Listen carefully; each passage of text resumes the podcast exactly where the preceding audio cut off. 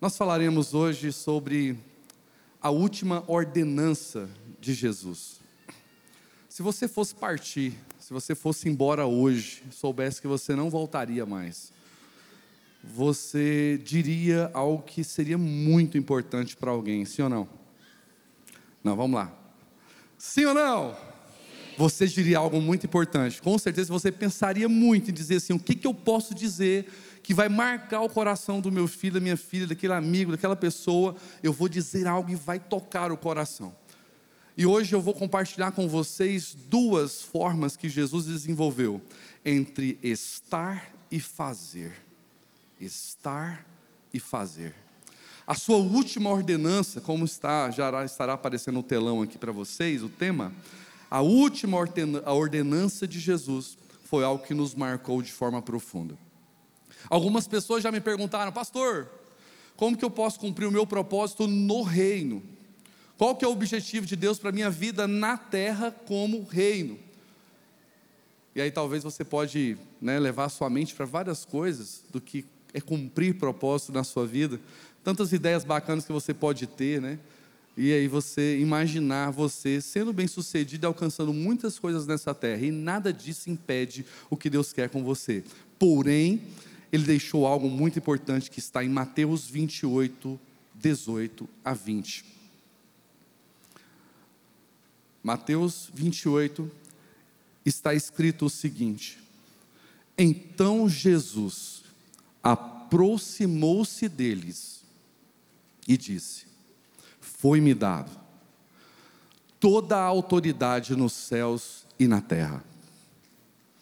Portanto, vão e façam discípulos de todas as nações, batizando-os em nome do Pai e do Filho e do Espírito Santo, ensinando-os a obedecer a tudo que eu ordenei a vocês, e eu estarei sempre com vocês até o fim dos tempos.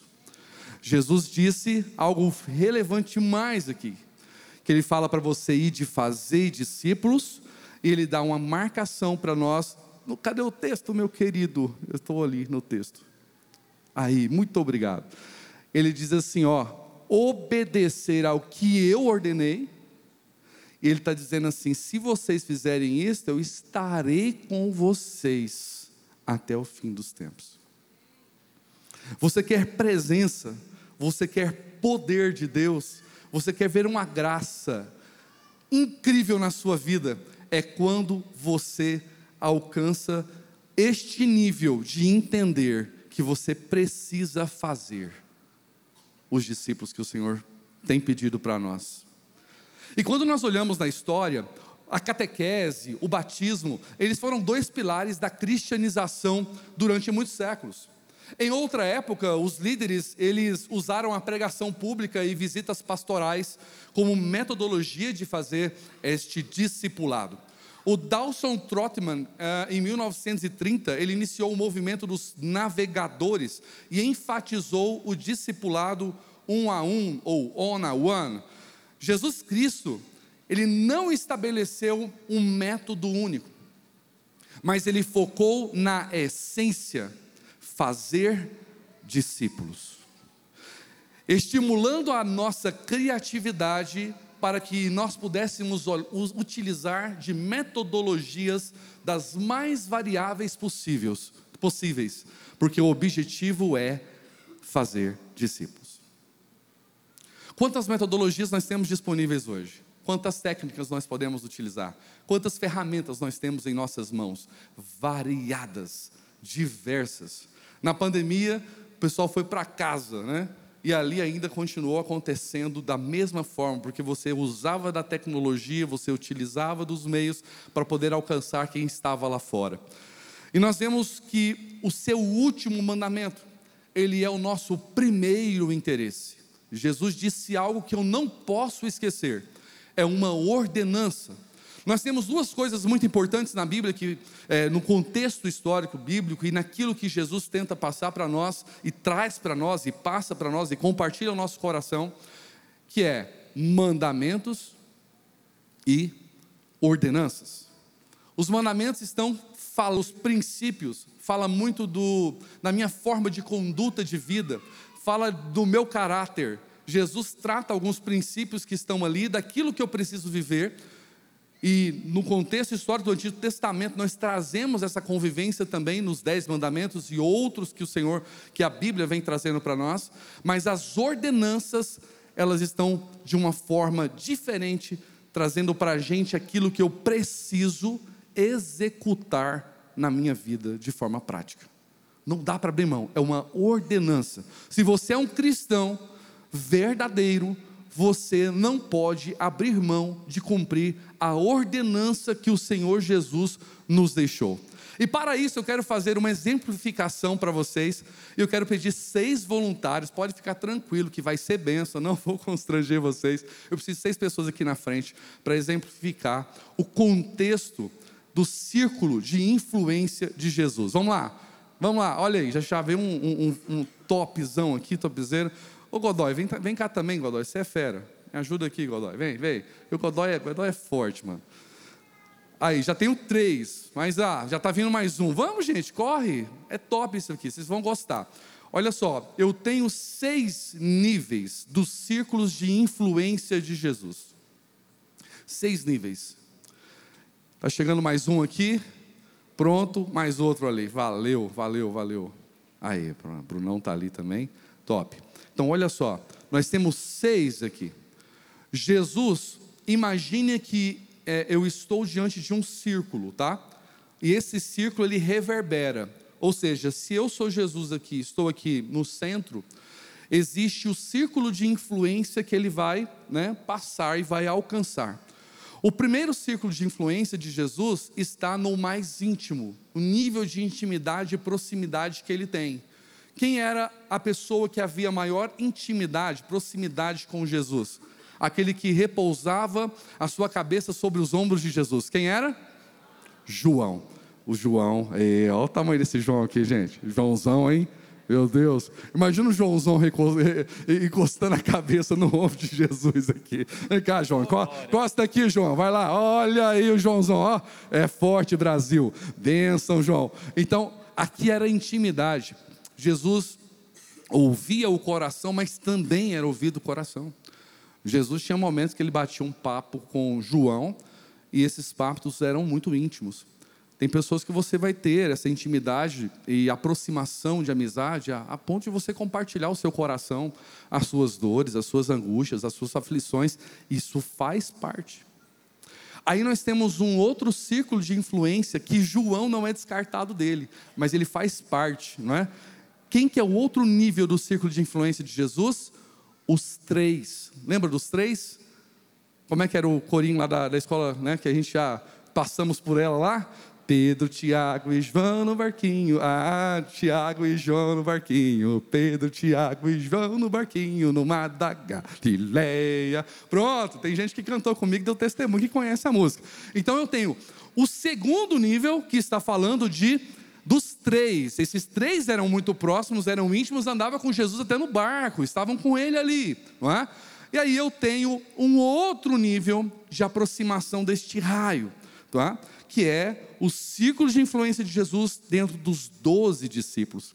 Os doze discípulos estão em um nível que também estão perto de Jesus, desfrutam da presença de Jesus, desfrutam do relacionamento com Jesus, e eles estão em um círculo de aproximação ainda muito grande agora começa a estender o nível, e esse nível passa para os 70. Lembram dos 70 que Jesus chamou? Eles estão lá, os 70 participam deste nível. Godói está no manto dos 70, não é? Aí, ó, e aí ele vem este círculo dos 70 que fazem parte de uma aproximação com Jesus, o círculo de influência de Jesus. Depois disso, nós temos aqueles que fazem parte da multidão de discípulos. Lembram da multidão de discípulos? Porque existia uma diferença.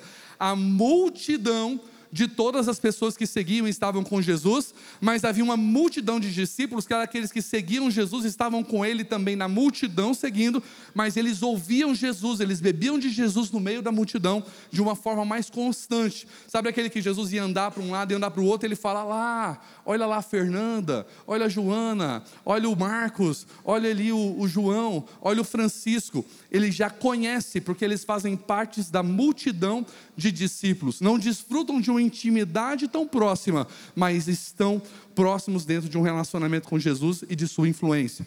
E agora nós temos a multidão. Vai passar para lá? O amado quer, quer, quer estar mais pertinho. Com certeza. O amado quer sentir mais íntimo. Isso. Muito bom. Mas olha, em nenhum momento isso influencia é, o ponto importante que Jesus tinha. Porque veja bem, da mesma forma que Jesus alcançava o coração de João, ele também alcançava a multidão.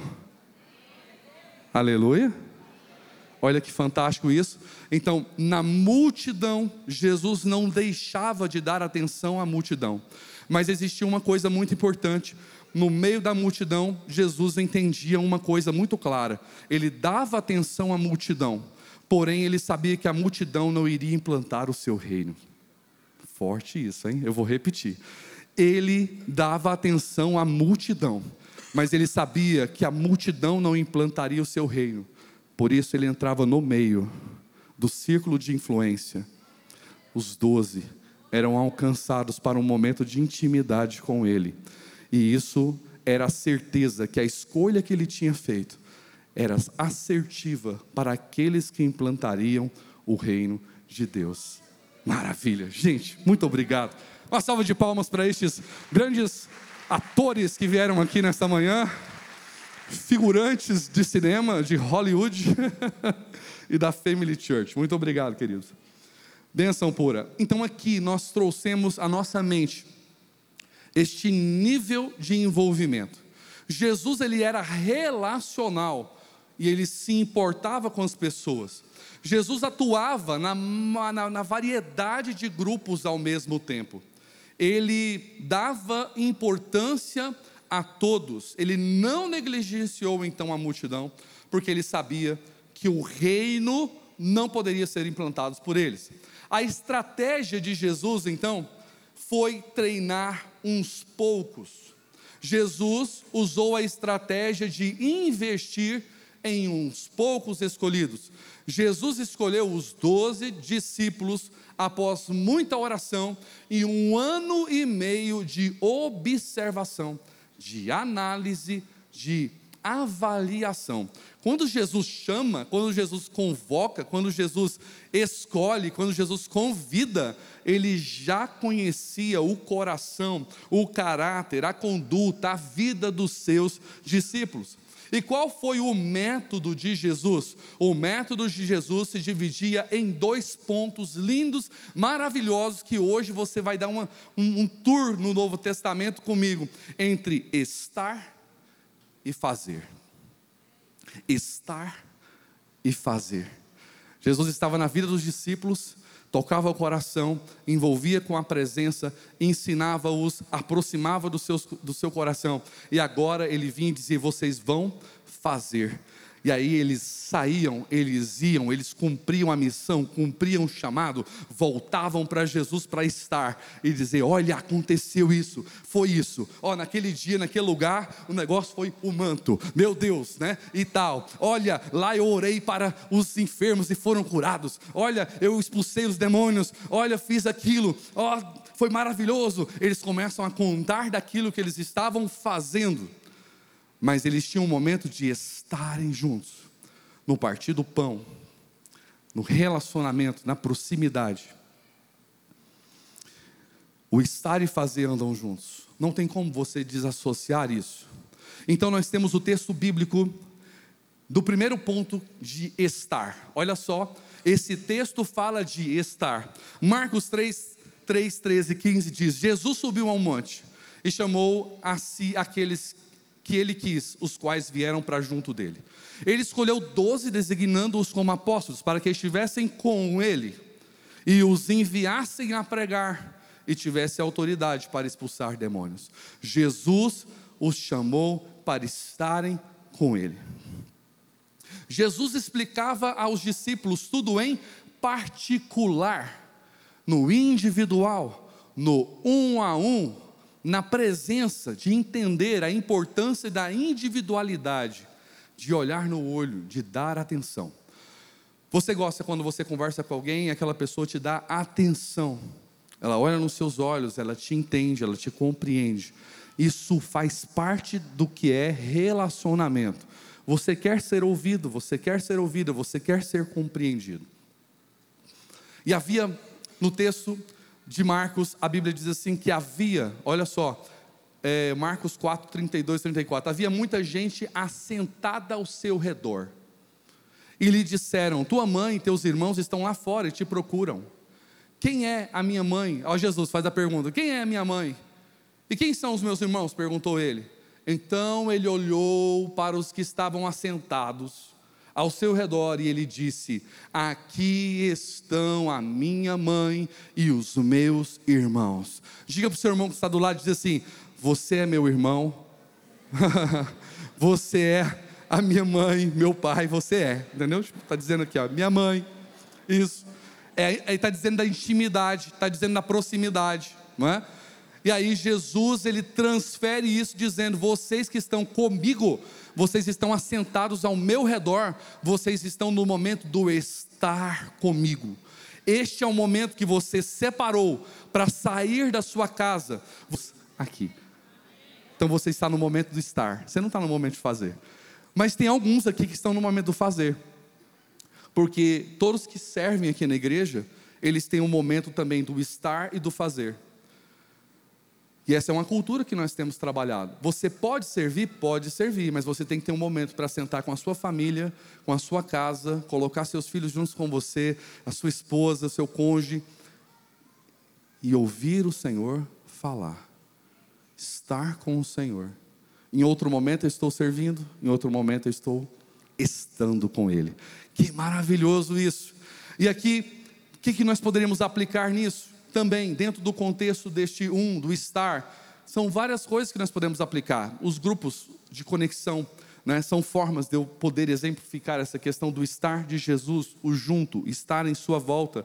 Os momentos de louvor, os momentos de ensaio, os momentos de estudo bíblico, todos eles, os cursos que você faz aqui na Family, em outro lugar, que você capacita, que você treina, você que está buscando conhecimento da palavra, você que vem para a escola de servos, estive ministrando na última escola de servos agora, na última aula, né? às vezes você me encontra lá também na escola de liderança. Isso faz parte do momento de você estar para que você possa fazer. Jesus deu algo para os discípulos, para que eles pudessem fazer. E agora nós vamos falar do fazer. Falei do estar, vou trazer um contexto para você do fazer. Seu método discipulado não esteve focado apenas nas atividades intelectuais para que você estivesse com ele, enviasse a pregar e tivesse autoridade para expulsar demônios. Jesus estava trabalhando pontos que eram muito claros em relação a você fazer. E o que ele quer dizer aqui também do fazer? É que eu posso fazer algumas coisas que estão fora do meu currículo religioso. Só que a nossa mentalidade é: eu só vou evangelizar quando eu sair com a Bíblia debaixo do braço, aleluia eu vou falar para as pessoas de Jesus. Mas Jesus está dizendo: você pode fazer diferente. Você pode entregar os folhetos? Pode. Você pode memorizar versículos, você pode ler e resumir livros, você pode uh, ensinar crianças lá no Kids, você pode dar testemunho em público, você pode evangelizar de formas diferentes, você pode explicar um assunto, você pode dar uma aula, você pode orar por enfermos, você pode ler capítulos de provérbios, você pode marcar, marcar versículos com um certo tema, você pode ajudar a organizar projetos sociais como nós temos aqui na Family, você pode ajudar e participar de organização de eventos como nós tivemos no nosso último evento, teve muita gente, teve mais de 2.500 pessoas lá. Você pode participar da transmissão do culto ao vivo, você pode participar da mídia e comunicação da igreja, mas você também pode participar do momento de esportes. Você pode participar de um momento da informalidade de tomar um café juntos. Isso tudo fala de você fazer conectando, Porque na conexão você cria algo muito forte. Mas, segundo o Instituto Hagai, que é o maior instituto de liderança no mundo, um dos maiores hoje, está em 184 países, eles disseram o seguinte: que 82% das pessoas que se decidiram a Jesus, elas não foram pela rádio, pela TV, por folhetos e etc. Foram porque alguém do seu círculo de relacionamento, pais, tios, primos, parentes, amigos, de alguma forma convidou, se relacionou e acabou que você veio estar aqui. Quantos aqui foram alcançados pelo relacionamento de alguém? Levante a sua mão para mim, por favor. Isso, olha aí, quantos que estão aí, tá vendo? Então isso é parte do relacionamento, nós somos seres relacionais. E o relacionamento conecta então entre o fazer também. E nós temos mais um outro exemplo do fazer. Jesus deu as orientações antes de dar tarefas. Olha só, Jesus deu as orientações antes de dar tarefa. Um sábio certamente, certa vez ele me disse o seguinte: tudo é permitido, tudo o que é permitido tolerado não pode ser cobrado, porque se torna inviável de ser mudado. Tudo que é permitido, tolerado, eu não posso mais cobrar. Se eu aceito, se eu permito, de alguma forma, quando eu vou cobrar, não vai dar certo, não é? Porque eu permiti, eu deixei. Algumas coisas na nossa vida que acontecem, e às vezes nós achamos ruins, mas deixamos acontecer Toda vez que você permite, você está dando o direito de que aquilo continue acontecendo, porque você aceitou e permaneceu calado. Em Mateus 10, 5 a 11, Jesus diz assim: Jesus enviou esses doze com as seguintes instruções: Não dirijam aos gentios e nem entrem na cidade alguma dos samaritanos, antes dirijam-se às ovelhas perdidas de Israel. Por onde forem, pregue esta mensagem: o reino dos céus está próximo. Cure os enfermos, ressuscite os mortos, purifique os leprosos, expulse os demônios. Vocês receberão de graça, e de graça também vocês vão dar. E ele diz: Não levem nem ouro e nem prata, nem, co, nem cobre em seus cintos. Não levem saco de viagem. Jesus começa a dar um monte de orientações. Ele começa a fazer as suas admoestações, estímulos. Ele fala de dificuldades, ele fala de recompensas. Só que Jesus falou tanto não ali, e deu tanta orientação para os discípulos, eu até imagino assim, sei lá, né? Os discípulos dão uma reunida um com o outro assim, fala, cara, eu até ia postar no Instagram, eu até ia colocar lá no TikTok, mas, não, Jesus hoje pegou pesado, hein? Foi, foi forte, né? Porque quando você ouve muitas orientações, principalmente na cultura que nós estamos vendo hoje, nas gerações que nós estamos vivendo hoje, existe uma resistência muito grande para orientação, para direcionamento, para aconselhamento, é, para feedback, não é?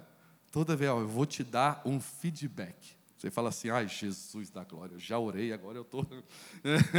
não quero ouvir feedback. Só que, na verdade, tudo isso agrega para a gente. Os feedbacks agregam, os conselhos agregam. E você pode estar vendo, você pode não estar vendo aquilo, mas alguém está te instruindo. E a instrução, ela está alcançando você, mas a resistência que nós temos para mudar é muito grande. E nós não estamos dispostos geralmente a ouvir muitas coisas. O aprendizado acontece quando eu falo ao seu coração. O discipulado só é real quando eu permito alguém falar a minha vida ao meu coração quando eu me submeto a entender que eu preciso melhorar, que não está tudo 100% bem, eu tenho que crescer, eu tenho que avançar, eu tenho que otimizar. Não é? E aí vem um hino e diz assim: me ajuda a melhorar. Não é? Sozinho eu não vou ficar, eu sei. Não é, Godoy? Godoy canta essa aí demais. Sei que a voz do Godoy fica ótima. E aí, quando eu solto isso no meu coração, estou dizendo: eu preciso melhorar. Não dá para continuar como está. E aqui nós vemos um outro momento, que é o momento do estar. Então eu falei do fazer, agora eu volto para o estar. E Jesus soube escutar o que o discípulo fez e que o que ele ensinou. Os apóstolos reuniram-se a Jesus para relatar tudo o que tinham feito e ensinado. Marcos 6:30, está lá. Assim ele ouvia não só o testemunho dos fatos que ele fez, mas também compreendia ações. O que motiva você? Jesus começava a ouvir e dizer: será que esse cara está ficando muito empolgado com esse negócio? Será que a vaidade está entrando no coração dele? O que, que eu posso fazer para direcioná-lo?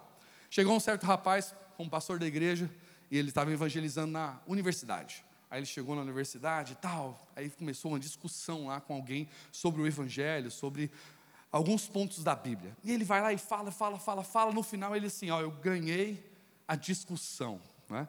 Eu ganhei a discussão. E ele volta para o pastor todo empolgado. Pastorzão, e aí, pastor? Ó, deixa eu falar um negócio, senhor. Lá na, na faculdade, na facu, foi massa, foi top. Hoje lá, vou te falar, viu? Ó, fantástico. E aí, conta para mim, o que aconteceu? Não, porque nós tivemos uma discussão lá e tal. E aí o pastor começou a ouvir. Né? O líder está lá ouvindo. Não, na faculdade foi top demais. Eu peguei e falei isso, falei aquilo. E o pastor ouviu a empolgação dele, mas percebeu que algumas coisas que ele tinha falado estavam erradas, não estavam corretas, não estavam alinhadas, não fazia parte dos princípios. E aí ele disse assim: Você pode ter vencido na argumentação, mas um princípio não foi correto. Então, quando o jovem estava falando para o pastor e dizendo assim, todo empolgado, né? e contando e tal, mas isso, ah, foi bom demais. E aí a pergunta do pastor foi assim: O que você falou?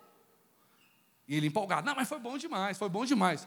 O que você falou? Diga para o outro aí do lado, o que você falou? Mas calma a mão aí, gente. Vai, diverte um pouquinho de manhã. Vamos quebrar né, a, a, a Deixa mais descontraído essa manhã, vamos embora. O que você falou? E aí o, o jovem olha para o pastorzão e diz assim: Eu falei isso aqui. Quando ele disse eu falei isso aqui, né? Aí ele entendeu o que o jovem tinha falado. Então, nós muitas vezes contamos que é tudo bom, é tudo legal, mas é muito superficial quando você pede no detalhe, né? E quem é bom para isso é mulher, né, gente? O homem chega em casa assim, ó, não, como é foi lá no trabalho hoje? Foi bom. Foi bom demais. Aí a mulher chega assim: fala no detalhe. Eu quero ouvir. Tá? Como que foi a reunião? E aí o cara já meio, não, foi bom, foi bom. Não, eu quero que você me conta no detalhe. Quem te ligou hoje? Estou vendo aqui um monte de ligações hoje, né? Onde você foi tomar cafezinho nas reuniões? Não sei, gente, é o jeito, não é? Não, me conte os detalhes. E Jesus usou a mesma metodologia, né? Me conte os detalhes que eu quero ouvir. Então, este era o momento em que eu trouxe a reflexão de Jesus estar. E mais uma vez nós vemos Jesus usando o método do estar. Só que o estar, ele vem mais reforçado agora naquela questão do momento junto a dois nas informalidades da vida. Jesus teve atividades com os discípulos entre repousar, comer, andar de barco, Marcos 3, 6, 31 e 32. E ele permitiu que eles o conhecessem a cores, ao vivo. Então, quando Jesus está na informalidade, você conhece a pessoa na pessoalidade dela, na real que ela é. Convida um amigo para jogar bola. Hein? Quem que são jogadores de bola bom aí? Os caras são bons para jogar bola. Olha lá, tem uns meninos que levantou a mão e já deu testemunho, que eles são bons mesmo.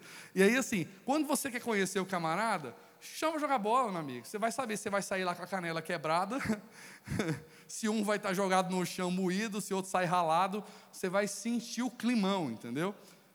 É, o pastor Grendene joga, ele é, ele é um multiatleta, né? ele, ele joga de diversas coisas, tênis, é badminton, é, é vôlei, futebol e tal. E, e, pensa um cara liso para jogar futebol, né? Você vê assim, um cara já vem, já saiu de lá, já saiu de cá, não, não tem como pegar. Vai ser rapidinho lá longe. E aí, ou seja, quando você olha ali o cara na proximidade do relacionamento, não tem jeito, a proximidade, a intimidade revela quem você é. Tem uma galera da bike aqui. Gente, a galera da bike, eu vou te falar, sobe montanhas e morros, voltam animados aí, para no meio dos rios, é, no meio dos corguinhos, né? Para tomar banho de lá e etc. Mas você vai conhecendo, né? Na realidade quem é. Então, existe uma coisa muito forte nesses momentos da informalidade que eu adoro.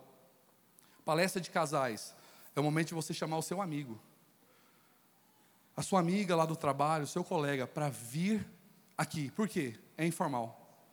Não é um culto, é uma palestra para casais. Go In, está lá, palestra para empreendedores.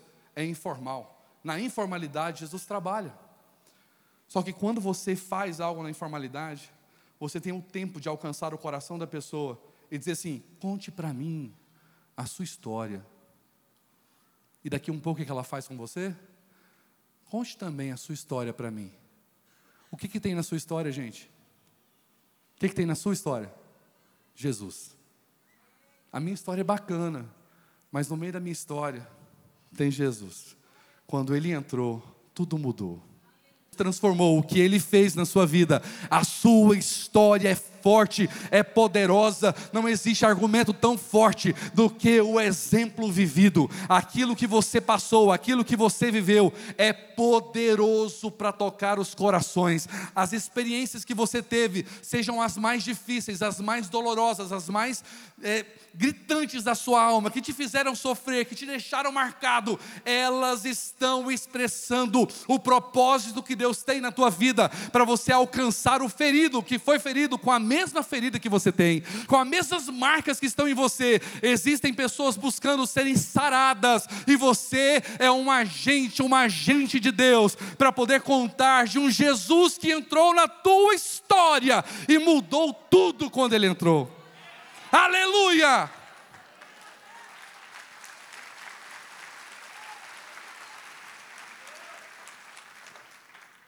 Para a pessoa que não viaja, a sua mentalidade é do tamanho da sua casa, disse Shakespeare. Nós precisamos levar as pessoas a terem uma experiência conosco. Alguém poderia dizer, nossa igreja é a melhor do mundo. Aí você pergunta, rapaz, você já foi né? lá na Hilson? Você já foi lá na Bethel Church? Você já foi na Saddleback? Você já foi em outros lugares aí? Dá uma olhada, será que realmente é o melhor do mundo para você dentro do seu mundo? Não é? Nós alcançamos, é o meu mundo, eu estou aqui, para mim é melhor do mundo. Só que quando você sai, você começa a observar e aprender e ver coisas tão lindas e que nós podemos trazer para dentro. Eu fui enviado pela Family Church na semana passada para estar visitando três igrejas em São Paulo, junto com, a minha, com, a, com o nosso líder de transmissão ao vivo, o Rodrigo, para conhecer toda a parte de tecnologia, de inovação que as igrejas têm feito. Fomos lá na comunidade da fé, pastor Mikor Levark, Felipe Levark, que tem hoje mais de 850 mil seguidores no canal do YouTube deles. Fomos lá na, na Lagoinha é, de Alphaville, incrível projeto também, lindo, né? toda a parte estrutural que eles fizeram de tecnologia, de inovação, o Kids, né? o lago que eles têm para batismo no meio do campus dele, entre a igreja e a parte de Kids, tem um lago que eles modelaram o lago como se fosse um lago de Israel, fizeram, você olha assim, você, você parece estar se vendo no, no Rio Jordão, uma coisa mais linda, incrível, não é? Andando pela praça, é, um, uns meninos com saxofone tocando e tocando teclado nos intervalos de culto, com quatro cultos que havia lá. Então, assim, toda uma experiência, não é? E eu vendo tudo aquilo e observando, anotando, filmando, entrevistando, perguntando. Depois, ele foi para o Pará, estabeleceu uma igreja enorme lá, com diversos membros. Depois foi para Fortaleza, mais de 16 mil membros. E eles falaram uma coisa que marcou meu coração: Nós não enviamos pastores para abrir uma igreja, nós não plantamos a semente, nós transportamos um pomar. Aí eu, uau, o que, que é isso? Me conte. Nós preparamos e desenvolvemos líderes todos que estão interessados em, em avançar no reino e na obra. E nós falamos, nós temos um projeto para o Canadá.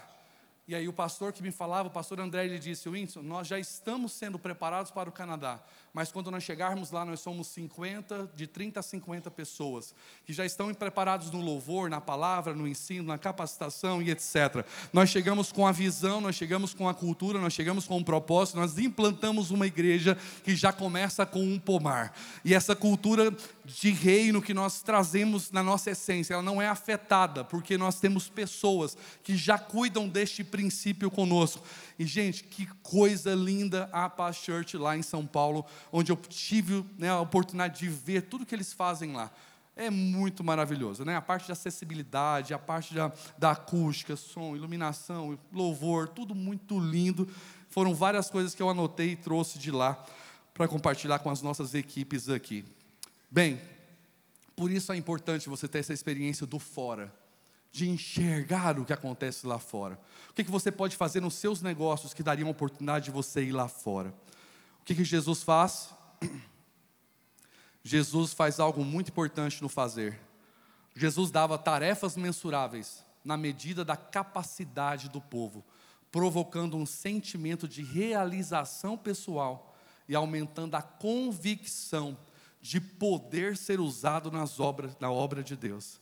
Quando os, os discípulos estão reunidos, havia uma grande multidão, eles atravessaram para o outro lado do mar. Chega lá e está uma grande multidão. Jesus olha aquela multidão, vai tentar eh, falar com eles ao coração, e ele percebe que naquela multidão ele precisava alimentar a multidão. Jesus olha para os discípulos, os discípulos falam: Nós não temos nada. Eles perguntam: Mas e aí? O que, que Jesus faz? Jesus lança um grande desafio para eles. Qual que é o objetivo? Ele diz assim: Deem alimento para o povo. Aí os discípulos olham e falam: Jesus, nós vamos alimentar essa multidão aqui? 5 mil pessoas? Rapaz, que hora nós vamos chegar com os pães aqui? E aí, olha só a perspectiva. Jesus vai e faz uma outra pergunta para eles: Quantos pães vocês têm? Eles investigam. Vados. Quando Jesus fala assim, alimente a multidão, é elevado. Quando Jesus pergunta assim, quantos pães vocês têm? Ele começa agora a colocar algo mensurável. E quando chega os pães, cinco pães e dois peixinhos, ele faz a multiplicação acontecer. Jesus traz um sentimento de realização, porque a tarefa é dividida, ela é compartilhada. Nós temos metas e objetivos para cumprir na nossa vida, nos projetos, nos negócios, da igreja, o que nós fizermos, mas nós precisamos fracionar. Você quer ver seu filho evoluir bem na vida? Você tem propósito de avançar ele? Dê a ele tarefas pequenas que ele vai conseguindo se sentir realizado naquilo que ele faz. Eu tenho uma filha de 14 anos, a Samela. Eu sou especializado na área de marketing, comunicação, tecnologia. E eu falei assim: o que, que você quer? Eu falei: eu quero ser uma estrategista digital, pai. Eu quero mexer no, no, no digital. Eu falei: ok, então você vai começar aqui, ó. Esse curso é para você. Daqui um pouquinho ela foi evoluindo. Aí eu falei, agora eu vou te dar um negocinho mais pesado agora. Você vai mexer com gestão de tráfego pago. Aí eu fui soltando para ela. Mas como é que eu faço isso, pai? Não, peraí, primeiro tem isso, os criativos, o vídeo, o banner. Agora tem o copywriter, que é você escrever o texto de forma que você convence as pessoas de forma clara que o seu produto, o seu negócio é bom. Agora você vai criar a campanha, você vai segmentar o público. Quando você segmenta o público, você coloca o orçamento, aí você monitora. Aí eu fui ensinando ela, passando cursos para ela entender. E hoje ela vai lá e cria uma campanha sozinha e põe para rodar. Porque eu ensinei com pequenos passos para mostrar como que ela pode evoluir na jornada. O Senhor também quer que você ensine aqueles que estão em sua volta a se desenvolverem e avançar. E aqui nós temos algo incrível. Quando nós olhamos para essa parte do texto, que Jesus olha e o momento dele estar novamente. Jesus faz uma correção não só da doutrina, mas da atitude. Prepare o vídeo para mim, tá, gente? O vídeo, tá bom? Uh, em Lucas 10, 20, diz assim: Contudo, alegre-se não porque os espíritos submetem a vocês, mas, por, mas porque os seus nomes estão escritos nos céus. Jesus mostrou que o resultado não era o mais importante, não era para se alegrarem com isso o mais importante é ter o livro escrito, o seu nome escrito no livro da vida. O mais importante está explodido. Jesus está dizendo assim: se importe com você ser filho de Deus. A sua alma estar reservada para o Senhor. Você fazer parte do reino. E Jesus faz essa enfática, né? Ele enfatiza esse ministério de uma forma muito clara, onde você precisa perceber a importância dele, as métricas de Jesus, a medida de Jesus, não é a medida dos homens. A medida de Deus não é a métrica dos homens. Esteja preparado para você fazer parte da medida que vem de Deus, porque os homens vão te medir de formas diferentes e até muitas vezes injustas, na maioria das vezes, mas a medida de Deus é a medida mais excelente. Quando você está no particular com Ele, quando você está fazendo discípulos, quando você está liderando um GC, quando você está falando com um no meio da bike, compartilhando o Senhor Jesus ali, quando você está compartilhando e falando ao coração de alguém, de alguma forma, Jesus está explodindo em você, está vibrando a presença dEle, está queimando, está ardendo dentro de você, o quanto você é poderoso dentro do Senhor, no Senhor, naquilo que você faz. Jesus, ele pega e ele enfatiza o ministério com pessoas no um a um.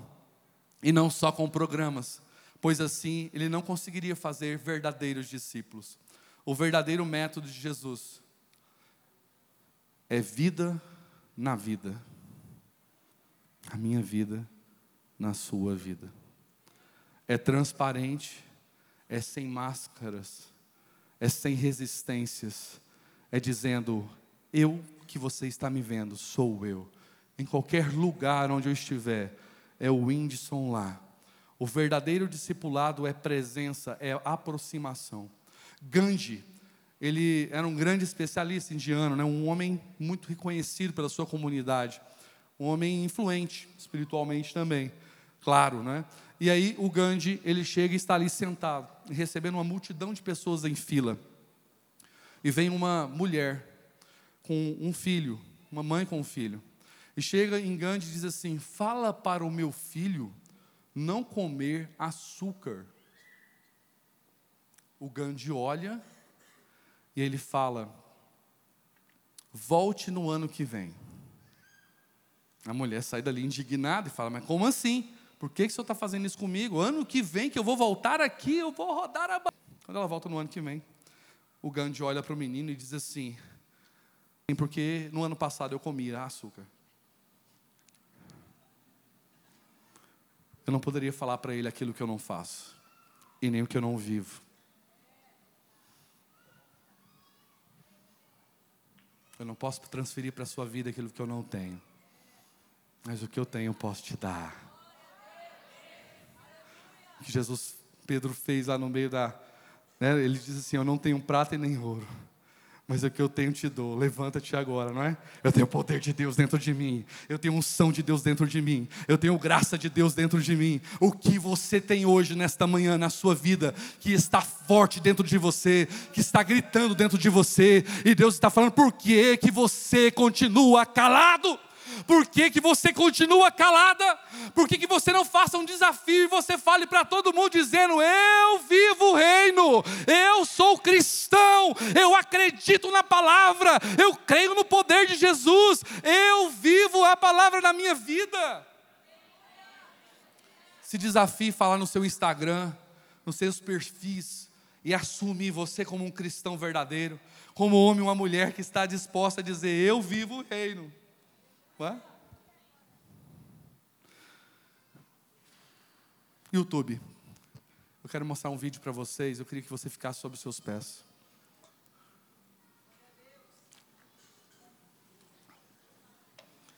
Eu quero que você perceba o que Jesus falou. E de fazer discípulos, eu estarei convosco. Eu quero que você não converse com ninguém agora. E você perceba Jesus nos momentos da sua vida.